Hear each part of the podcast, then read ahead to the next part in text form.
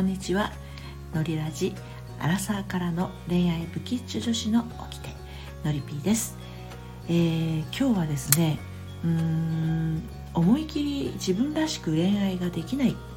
えー、何かこう周りのことを気にしてしまうという方にお伝えをしたいメッセージになります、えー、先日のですねのりカフェでもまた夕方のオラクル占いでもですね人目が気になるという方はとても多いんだなっていうのを感じております。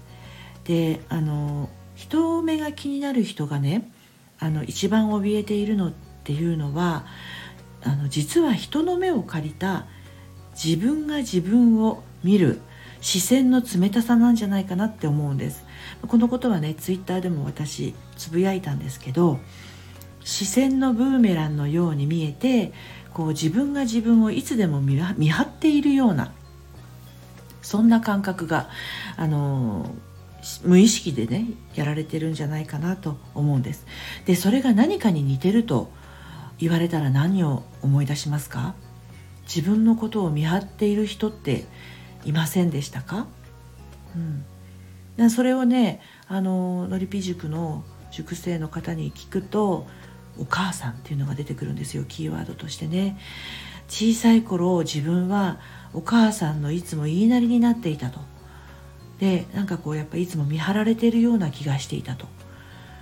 なんかこう自分のやったことを怒られるとか何かいいことをすれば褒められるとかあのお母さんはいつも見てくれていたけれどあの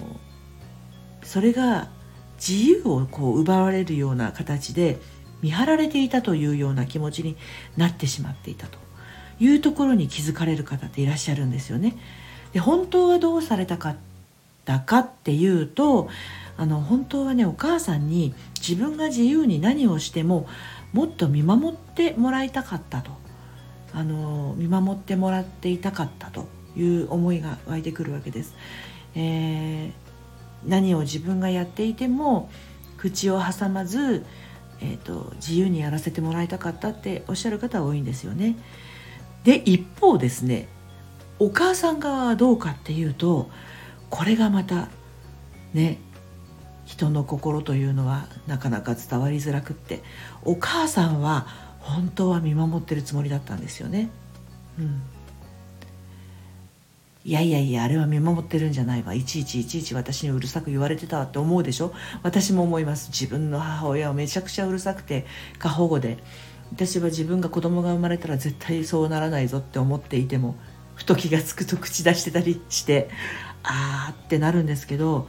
本人はですね見守ってるつもりなんですよこれが。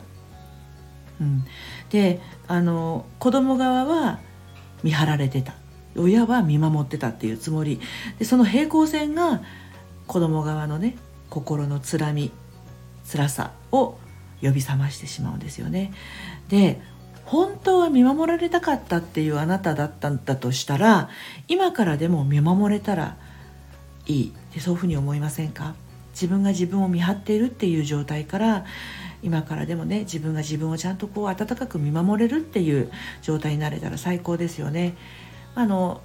そこに気づいていける手前のところでねあ私は小さい頃こんなこと起きてたんだなっていうのがもし思い出せたらあそんな風にあの本当はこうしたかったんだねっていうところにまず気づくとこからですね。はい。どうぞあの自分の心の中の声をね、えー、感じてみてください。それではまた。